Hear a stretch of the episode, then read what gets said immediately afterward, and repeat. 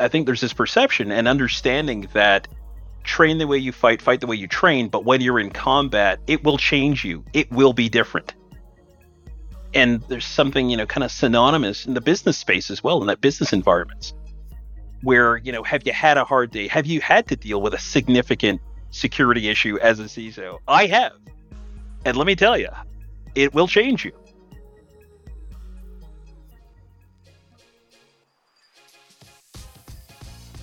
From Exabeam, this is the new CISO, a show about the people who lead IT security teams, the challenges they face, and how they overcome them. If you like what you hear, please rate, review, and subscribe to hear our new episodes first. I'm Steve Moore, and this week we're back with Dr. Adrian Mayers, VP and CISO at Premera Blue Cross, to dig deeper into his expertise and personal journey. Together, we delve into his wealth of knowledge around insider threat management and intelligence, and cover how he's defined his motivations by major life hurdles.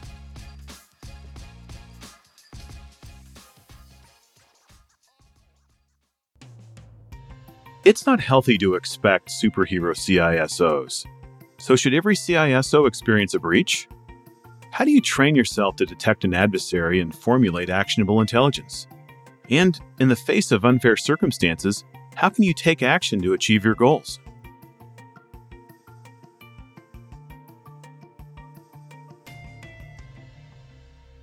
Adrian, thank you again for joining our now part two. Uh, for those that may not have caught part one, if you would, please introduce yourself again. Who are you?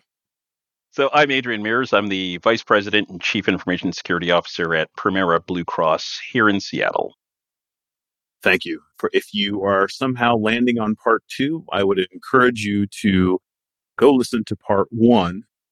It will help you, I think, a bit. And not only is it high quality content, but it begins to introduce the guest. This is a rare thing here. Uh, I think we've only done this two or three times. So there's a reason for it. I want to shift into mental health and stress, specifically in the CISO position. We talked a little bit about kind of the desire of industry to have superhero security people or superhero CISOs. And you use that term. What is the negative effect of superhero CISOs? It's a great question, and I appreciate it because when you think about and define your position that way, it leaves very little room for error, right? The ability to make a mistake, to course correct, to be to be accepted for making a mistake and then, you know, and then course correcting. It adds a tremendous amount of pressure and by extension stress on the individual and it can manifest itself obviously with the individual but also can be extended to the teams, right? To the kind of that downline people supporting and building this program out can start to feel it when a CISO is feeling that stress and it starts to manifest itself in a negative way. It can be problematic. But isn't it the charter of many organizations that the CISO is supposed to prevent all the bad things related to cyber threats? I'll inject one word there attempt to prevent all of the bad things happening to an organization or a government entity for that matter, right? I mean, there's all of these organizations. I say, I kind of lay it out this way. If there weren't threat actors that were trying to penetrate our environments, trying to steal our data, corrupt our data, destroy our data and our systems, then no problem. Good day every day. But the threat actor gets a vote. So the fact that they're coming after us makes the situation at times untenable, right? You can't think that you're always going to be able to prevent. What you need to do is to be consistently attempting at a high fidelity and a high level of motivation to stop. So protecting and defending the environment, the organization, the data, what what have you. That's the measure, not whether something goes bump in the night or not because there are threat actors that are out there literally trying to make something go bump in the night. We spoke in the earlier show about kind of lacking a definition of good, or at least that was my theory. And you gave a lot of great feedback on kind of how to approach that idea. If there's no definition, or maybe there's opportunity to further define what the good is, then the inverse of that is, is there could then be many probably bad CISO jobs. Would you ever recommend someone take a bad quote unquote CISO gig for any reason? We, we talked a bit about this, but I'm kind of baiting you a little bit here. But would you recommend it? Is it ever okay to take a bad CISO gig? It's an interesting question. And I guess you got to think about what's to gain from doing that for the individual. But there's something even deeper than that. There's a need. And let me be clear some of these, you know, CISO jobs are poorly defined. But that doesn't negate the fact that there's a need to protect that organization and the information of said organization. And, you know, when I think about it from a US centric perspective, I think about the contribution to national security because all of these organizations need somebody fighting, protecting, and defending their interests, and by extension, the interests of the country. So you have to have your eyes wide open going into it. This is going to suck. Let's be honest, right? It's going to be hard. It's going to be difficult. What are the levers that I can pull to make it better? what do I need to communicate to my direct reports, my manager, you know, executive, what have you, before I enter into this? I think you know being transparent and having that dialogue is absolutely important, but know what you're getting into. But yeah, there are times that you just got to take that leap. If it's your first gig and you're just looking to get experience, right? You want to get your street cred. There are going to be times where you're going to have to walk into a not so ideal position Yeah, and that's uh, maybe maybe it's a little bit foolish to take the bad gig, quote unquote, but if you're tough enough to do it, then then maybe that's what you do to sort of earn the stripe, right? Well, that's exactly it. Now, I'll give you, a, you know, just a quick historical, for instance, for me, years ago when I started out in security, I literally was a, you know, a security guard standing in pharmacies, you know, stopping people from shoplifting and what have you. But when I was working for security companies early days, I remember there was a division. It was our mobile security division, and it wasn't doing great. And I remember talking to the chief operating officer, and I said, "Hey, I'd be interested in taking that on. That baby is ugly. I want to do something. I want to parent that. I want to nurture it. I want to build something out." And they were like, "Hey, really? You want to sign up to do that, knowing the state that it's in?" And I said, "Absolutely." Because if I can turn that around, then you'll have confidence in me to turn some other things around in this organization. And he said, Hey, you know what? You're on. Do your damnedest, right? And I went in there and was able to turn it around and was able to gain respect and credibility. And then that helped launch, you know, my career in the security space. I absolutely love that. I it kind of reminds me also of I think everyone needs to work one really bad breach. And I mean one that I'm not talking a bad week, a, a bad month. I'm talking give someone a double or triple the amount of work required for the next nine months or year. And then only then prepare for the extra audits and all the other crap that comes with it because you're going to learn a lot about yourself through that. And I think the example you gave is very much the same way. Like take something that's surprised people take something that no one else sees value in and find the value in it. You're absolutely right. I think, I guess I think back from a, a military perspective, right? You know, where there's that question, have you ever been deployed? Have you ever been in combat? Why do people ask that question? Because I think there's this perception and understanding that train the way you fight, fight the way you train, but when you're in combat, it will change you. It will be different. And there's something you know kind of synonymous in the business space as well in that business environments where you know have you had a hard day? Have you had to deal with a significant security issue as a ciso i have. And let me tell you it will change you. That's one of the questions i love to ask in general. Typically to leadership is uh, when i'm you know hiring for you know managers directors whatever is in a professional sense, I, I don't yet want to go into your personal life, but describe to me your worst day. Or if I'm evaluating the merit of a position, what is the bad day factor of that job? So if I'm comparing managers and directors and which is who should get maybe the more budget or the better raise or the more funding for staff's raise, what is the bad day factor of that division, of that responsibility, of that framework? Because there's a difference. There's a bad day factor. And to your point, you know, what are the personalities that you put in there? What is the worst day they've had in their past? How well equipped have they been? Some of the best responding people I've worked with was an ad hoc response during breach response. They were, they were veterans.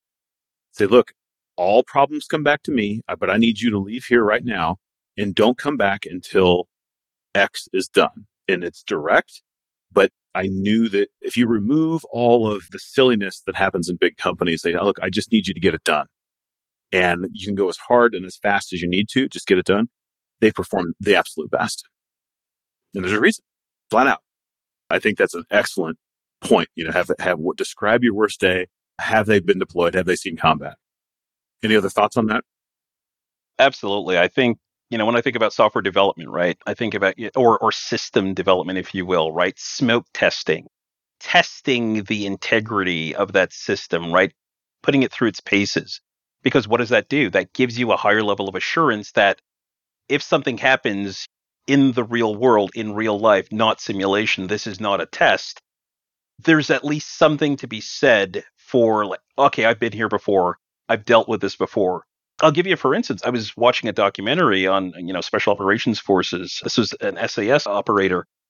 And he was talking about his bad day. He got captured by enemy combatants, terrorists, was stripped down to his skivvies and tied to a wall to sit on a concrete floor. And in his training, he went through similar scenarios. So in his mind's eye, he kept his wits about him because he said to himself, I've been here before and I got through that and I'll get through this. Period, full stop. And he was able to, to fight his way out of, out of that situation. And I, I think there's something to be said, and this is why I go back to train the way you fight, fight the way you train. It's important to have that confidence behind you. There's nothing like a real world experience. Never waste critical situation or a security incident because there's always something that you can learn from that. No question. I want to go into the creation of great capabilities. We talked about this and we talked specifically about insider threat management. And you brought this up, and I think it's fantastic as a topic. You also mentioned a bit about zero trust, which gets sort of thrown around, everyone's sort of using the term. But back to insider threat management, what is that capability and, and why did you have a particular interest in that? It's a great question. So I think, and this, you know, this kind of goes back to something I was talking about in part one of the interview around playing video games and just a little bit of an affinity around the intelligence community, spies. How do you catch a spy? And there was an affinity that grew over time and actually and and we'll talk about it later on in some of my research around counterintelligence and thinking about the counterintelligence mission sets and what does that mean for an organization when it comes to insider threat and insider threat management. The understanding that even though you do all the vetting that you need to do on the front end, that certain triggers happen in people's lives that potentially could take them down a road of being malicious or just making sure that you have controls in place for that inadvertent unintended consequence if somebody decides, oh, whoop, I made a mistake and there's something that happens. But really, at the core, it's about that malicious insider, that person that has justified the rationale in their brains, has opportunity, motive, and then goes and executes. That's what I need to look at. So there's two perspectives that I look at in the security program external threats and internal threats. So it's something that's near and dear to my heart know, I've done some education on it, lots of reading on it, and it really does come down to a lot of psychology, understanding human behavior, and then leveraging technology to be able to pick up the signals that people are putting down that they don't even realize they're doing. I think even upstream. So insider to me is even in the last couple of years has evolved, or I think I, I'm hearing the way it's described from an analytic standpoint. It's changing slightly. I was at a roundtable with some folks and for the defender, there's this burden of defense. And often if you're, depending on what you're using to identify, but in some cases, the signals that you mentioned might be limited depending on the capability of the defender. But you don't know always, and I'd like to know if you agree or if you would make a, further sort of addendum to this. Are they natively malicious? Meaning, are they pissed at the company and they want to do harm? Are they compromised in that, like we've seen with Lapsus and they say, hey, just sell me your access, whether it's an access token or the credentials in. So compromised in that way. So they weren't natively mad at you, but they don't like you enough to say no to the offer. Or are they negligent, just sloppy? Or are they compromised in a different way where their credentials or maybe their system was compromised with malware? Maybe their credentials were inadvertently scooped up as a part of some larger attack. Or is it a bad business process? It's a well meaning but a poor business process. Now, in the end, we will identify if it's really an insider or not. But in that gray space, you're left with this platter of options that the defender then or the investigator has to figure out. First off, do you loosely agree or would you modify those sort of five flavors before you get to the final definition of closing out to know that it was an insider or not? Do, does, do those analytic possibilities resonate or would you change them? No, I think they absolutely resonate. I think, you know, based on all of those five, you're thinking there's a common denominator there, right? And that's deviation from the norm. There's a, kind of that fork in the road, and that individual, for whatever reason, went a different direction than how they usually go. So when we talk about signal, it's not about signal to get to a conclusion immediately.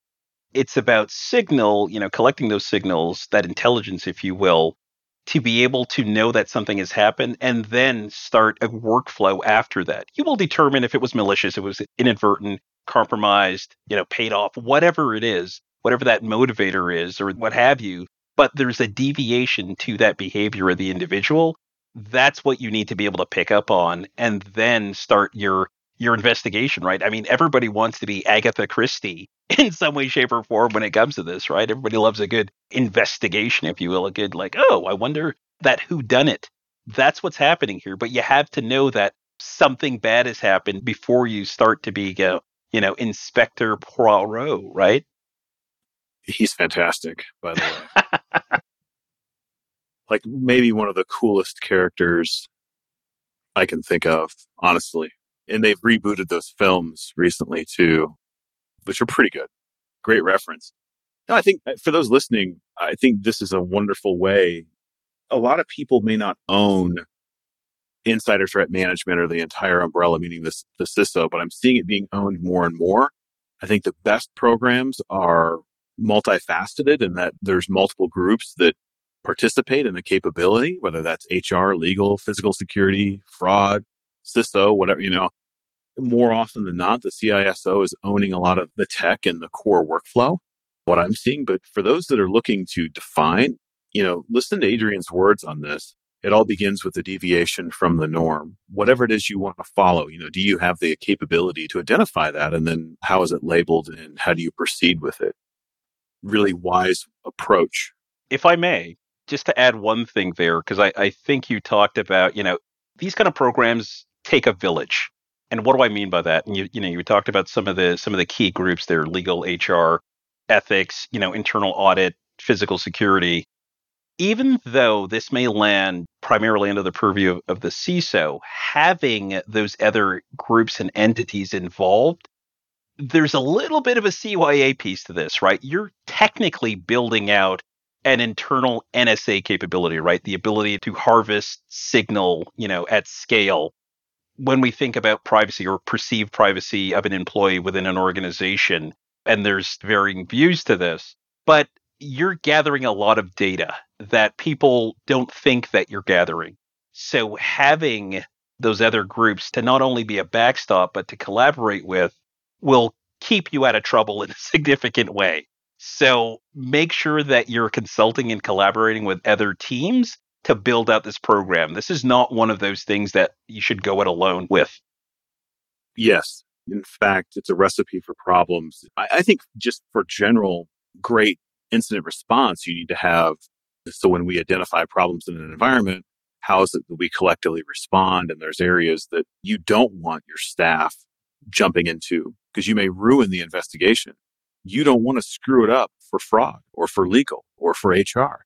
You have to know limits and boundaries and you're not going to get anywhere unless you have really a charter that's set that says, Hey, like this is the area that I'm going to cover. This is the capability we're going to build.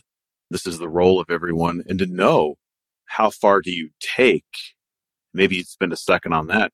How far does the CISO's staff take something before there is a, a warm handoff? Because you're now beyond your, your area of operations. No, you're, you're absolutely right. And obviously in the space, we talk about people, process, and technology a lot. For these kind of programs, the process is so, so important to define it before you go and start talking to vendors or VARs or what have you pulling in all of this great, very invasive technology, which you're going to need eventually, you want to define all of those different relationships, those roles, responsibilities, you know, kind of a, a racy document, if you will, so that everybody understands what are we trying to accomplish here? What are you doing? What am I doing? Run through some use cases and scenarios, you know, kind of whiteboard this a little bit, play it out, because you'll start to identify hey, if you go back in, or if, for example, if you take a forensic image of a hard drive and you know that chain of custody is broken you've just compromised that case we can't sue we can't do what we want to do criminally maybe we have to go to a civil litigation posture because of that you got to work all of those things out in advance before so that you understand where those boundaries are where those red lines are. And there's nothing like having those conversations in that group setting where people are coming in and, and weighing in. People that are operating in the cybersecurity space have a perspective based on on their experience and what have you, you're going to get additional insights from others as they weigh into the problem set. So you decided to get your PhD in information security, specifically in the Intel space. First off, what prompted you to do additional study? And would you recommend? There's many people who sort of struggle to say, okay, how do I do more to build myself up? So first off, maybe answer what did you specifically study and would you recommend it for everyone or not? Well, it's a great question. So my doctorate is in business administration, specializing in international business. And my dissertation was on economic espionage, cyber espionage, specifically looking at national security and US competitiveness.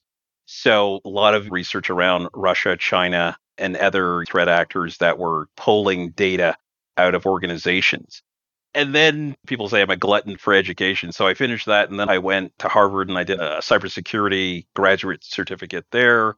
I went to the American Military University and did a counterintelligence certificate there, graduate certificate there. And now I'm thinking about, you know, what's the next thing that I want to go and learn? And the reason for me specifically is that I'm very curious. I have a lot of questions about a lot of things.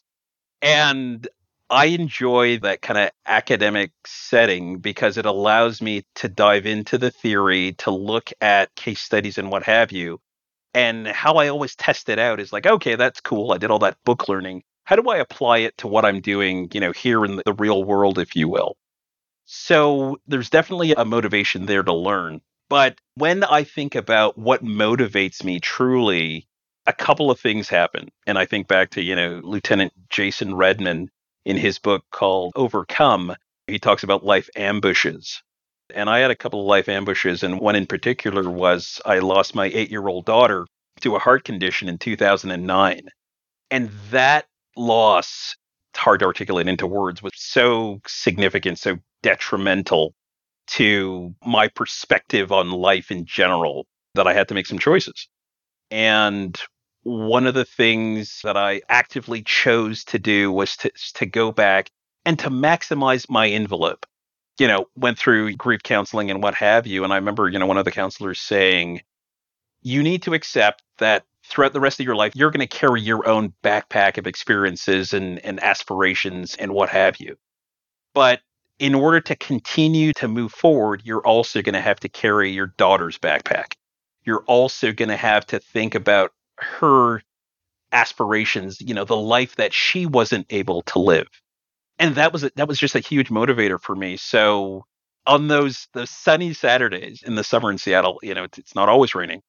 I remember sitting and you know reading article after article, going through my doctorate and before that my master's degree, and thinking about what's my why? Why am I doing this? What's motivating me? I'd rather be out riding my motorcycle or what have you, but I'm here doing this. Why am I here doing this? Why am I invested? When doing that for my daughter, being the best version of myself for her was absolutely critical and paramount and continues obviously to this day. So I have more questions and I'm going to seek more answers. Has your why changed since 2009? It's expanded. I've been able to add more things to it, but at the core, that's always why I'm doing it. But I've gained additional understanding and additional motivation based on research, on talking to people. Just as you get older, right, you gain more experiences, more interactions, and you start to gain more more insight. And then you translate that into motivation. And I, you know, I think one of the things, and I was talking about it before, was around national security. As I was going through that research, you know, for my dissertation, a, a lot of things were coming out, right? As I was reading those articles, as I was gaining that information, I was like, wow, our prosperity in this country is under attack. I need to think about national security in a different way.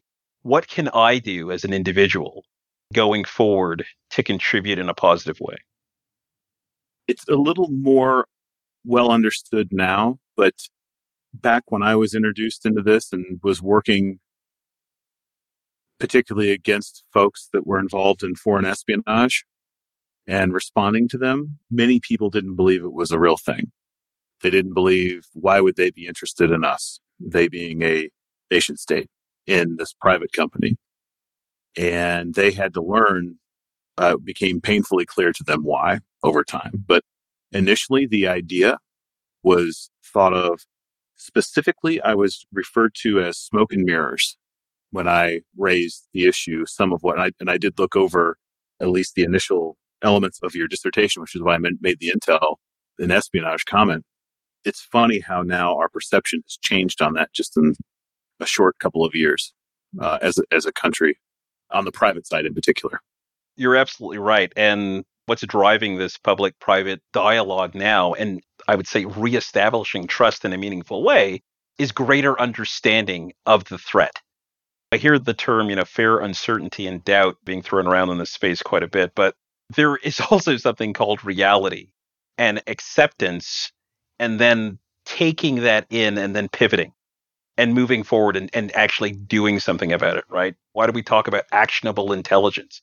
Because the word action is expected after you gather this information. Right.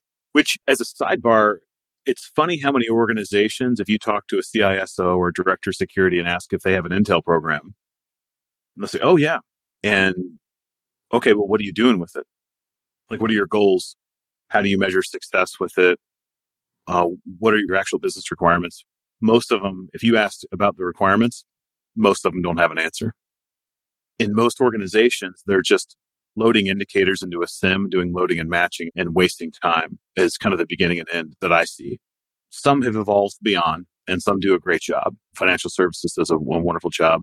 There's several very prominent ISACs that are fantastic, including healthcare. But it's interesting. It becomes almost intentional busy work that's not very fruitful. So the action is actually very little. I, I see this, this is sort of rampant. I don't know if you've got a, a position or a thought on or set of experiences around this. I will distill them down to a couple. So you, you mentioned HISAC. So I'm, I'm on the board of directors there and just tremendous work being done in that space. The ability to share salient intelligence to healthcare organizations. And healthcare has a lot of entities, right? It's a very large ecosystem and one that's obviously being targeted aggressively by nation state as well as organized cyber criminals today.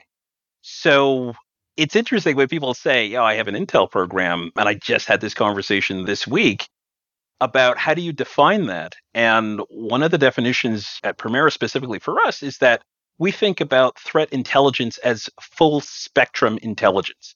What do I mean by that?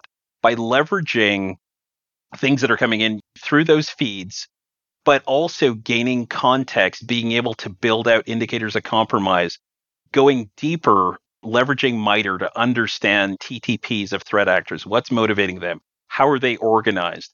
What are the things that we can glean from open source intelligence to pull together a more holistic picture? Because when you understand what's motivating a threat actor and how they're going to come at you, you then have the ability. You know, we talk about the NIST framework quite a bit, right? And I always say that there needs to be one more thing in front of that, and it's anticipate. Anticipate that something's going to happen and try to gain as much information as you can. The term OODA loop comes to mind, right? Try to get inside the OODA loop of that threat actor. So it's a great start if you're just starting off and you just have some threat feeds and you're feeding it into a SIEM, Maybe you have some SOAR capabilities or what have you, but don't stop there. There's so much information out there, and you can gain some really interesting insight and context to help your program be effective and efficient. So, the way I kind of define my program is it's threat intelligence led and risk management based. Right. Yeah, that's really good. I think for those that may not be familiar, it's observe, orient, decide, and act on that loop. For those that may be uh, uh, new to them or unfamiliar, just OODA if you're going to look it up at home. But that's sort of a foundation in typically military intelligence, but also uh, in the field and applies directly to what we do in the security field for those uninitiated, as I often say. I think that's fantastic. And a great friend of mine says intelligence should drive maneuvers. And I completely agree in terms of what you're doing and what success is. Through your research specific to espionage, was there anything that you picked out that was surprising beyond belief within your research or a perspective that you formed that would maybe surprise the consumer of the message or, or the information? Something that that most people get wrong or would be surprised about? I think there's a couple of things that come to mind. One's a little bit more obvious, and that's just how much data is being vacuumed up by our adversaries in so many different verticals and industries. It's staggering. I think the other piece, though, that was quite a surprise to me was that from a US perspective now, thinking about allies and how how allies gather information on us as well. That was a big surprise. I was not expecting that until I you really kind of unpack the research because I was like, wow, well, they're allies. They're either part of NATO or some other entity or organization. I'm surprised that they're conducting intelligence operations in the US. I want to be careful here. I'm not saying against, but they're gathering information based on things that are happening in this country how they use that information, how they use that intel, that could vary. But I was surprised to understand that there was a lot of intelligence operations that were going on and being conducted by entities that I would think to be allies of the US. Right. That wouldn't have applied resources to the collection uh, or acquisition of resource stateside. That you wouldn't think that someone in Five Eyes would be doing that. Exactly. But guess what? there was a couple of aha moments for me around that. And I felt quite naive when I was reading this. I was like, wow, okay, of course. They have a perspective, they have a set of national interests, they have their mechanisms, their intelligence apparatus, and they're going to gather information to make the best decisions. Yeah, I get it now. That was one of the interesting things that came out of that research. I am dumbfounded by the number of organizations that agree to do joint ventures in certain areas of the world. I won't even say where. Those who know me know what I'm referencing, but that agree basically like you're signing a business deal to have your stuff stolen effectively. Oh, yeah. And you're absolutely right, right? And when you think about cutting away the cruft and getting to the root, it really is about money, right? It's about money, influence, but really, again, comes back down to money, right? And the ability to leverage those funds acquired in those hostile environments to maybe go off and do other things. So there's this justification that sets aside all of those constraints and distastefulness. Well, it's going to be super lucrative. So I guess that's what we're doing. That's the expectation of our shareholders. So I guess that's what we're doing. It's interesting how we justify some of those moves. Blows my mind. Absolutely blows my mind. What it is, in my opinion, is is near term quarterly earnings driven decisions when you're dealing with an adversary that thinks in terms of the next hundred years. And over time, you are going to lose that fight. Right now, you might win. You might have a bonus in, in hand. But yeah, I see that all over the place and it's killer. I want to shift gears a little bit. We've spent now a little bit of time speaking. We had a little bit of an introductory call, but we had a, a really good chat about a, just a simple question and not about why did you go into additional studies? We kind of covered that already, but talk to me a little bit about why you choose or are even more proud to put doctor in front of your name and to make sure that that's out there in a strong way. There's a couple angles on this, but I want to spend a second. I thought this was something else at first and I was surprised by it. I want you to share with the listeners what tell us about the motivation and reasoning behind that specifically. People will have different perspectives on this, but for me, being a black man from Canada, living in the US now, you know, a dual citizen, it was made very clear to me at an early age that I absolutely had to be better. And what do I mean by that? That the societal constraints were, you know, potentially against me.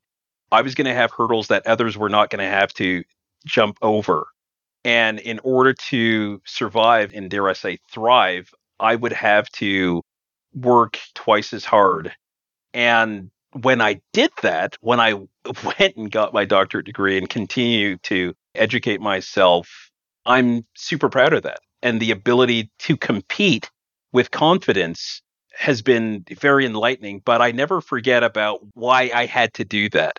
What were those things that were in front of me that I had no control over, right? Those weren't levers that I could change. But there's something to be said about being able to understand your environment and then take some semblance of action.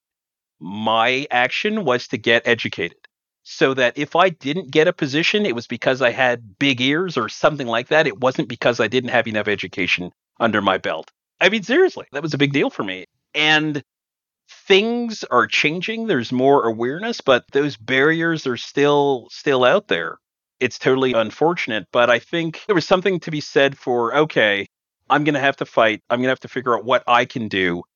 And once I figure that out, I'm going to go and do it.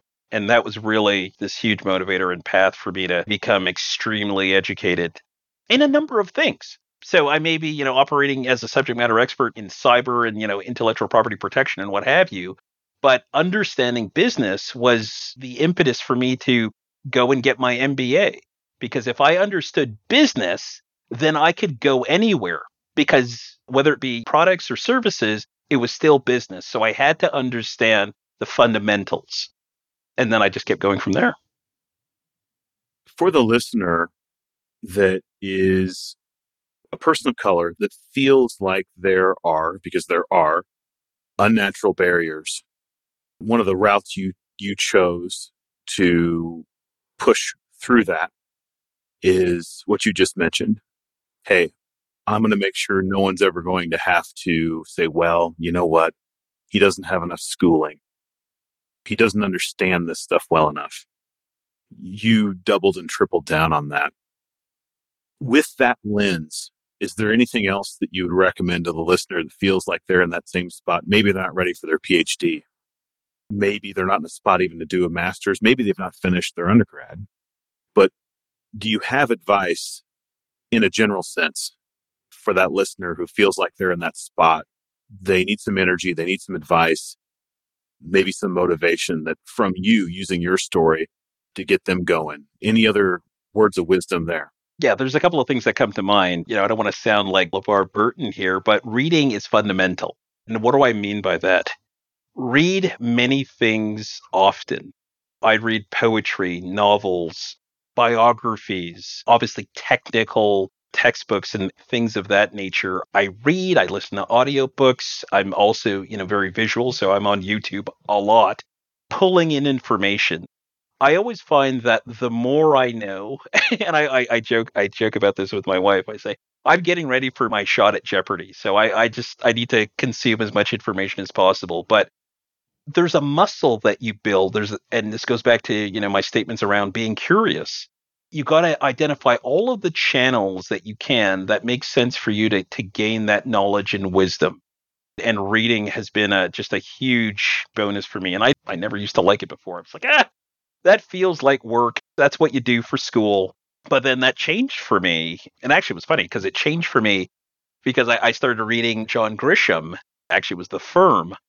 And I had this aha moment. I was like, oh, wow, this is it's like a movie in my head. This is amazing. Look at the, the level of detail and the texture of the words and the description. Like it was just so visceral.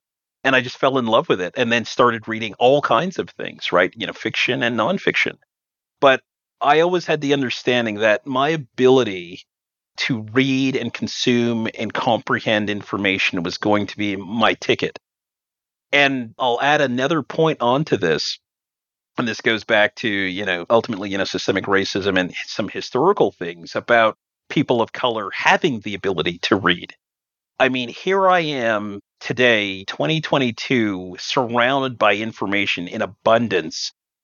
There's almost a sense of duty that i do something with that because others that came before me literally would be killed for having the ability to read a written word on a page. First, I just want to say how valuable your perspective is on this. Knowledge and, and your perspective is so powerful. We appreciate you sharing it with us here on the show. Again, this is some of these topics have been a bit sensitive, not always easy to share, but we're not going to get better at all this unless we can talk openly about it. So thank you so much. We are kind of coming to the close of the show. Actually, two of them. Thank you again. Is there any last bit of advice you'd like to leave our listeners with? Well, a couple of things. First of all, I want to tell you how thankful I am deeply that you brought me on the show. It's been great. And I think something that I would leave the listeners with is to remain curious. And what do I mean by that? There are so many interesting questions out there that have answers. And when I think about remaining curious, I want to continuously ask those questions. So um, I would just I would just leave the listeners with that. Remain curious. There's a lot of amazing things out there, but you're not going to see them, you're not going to experience them if you don't ask the question. That's wonderful. Thank you so much, Adrian. It's been so much of a pleasure. Thank you. That's it for this episode of the new CISO. Thank you for listening. Check out more episodes on exabeam.com forward slash podcast and remember to rate, review, and subscribe to get brand new episodes first.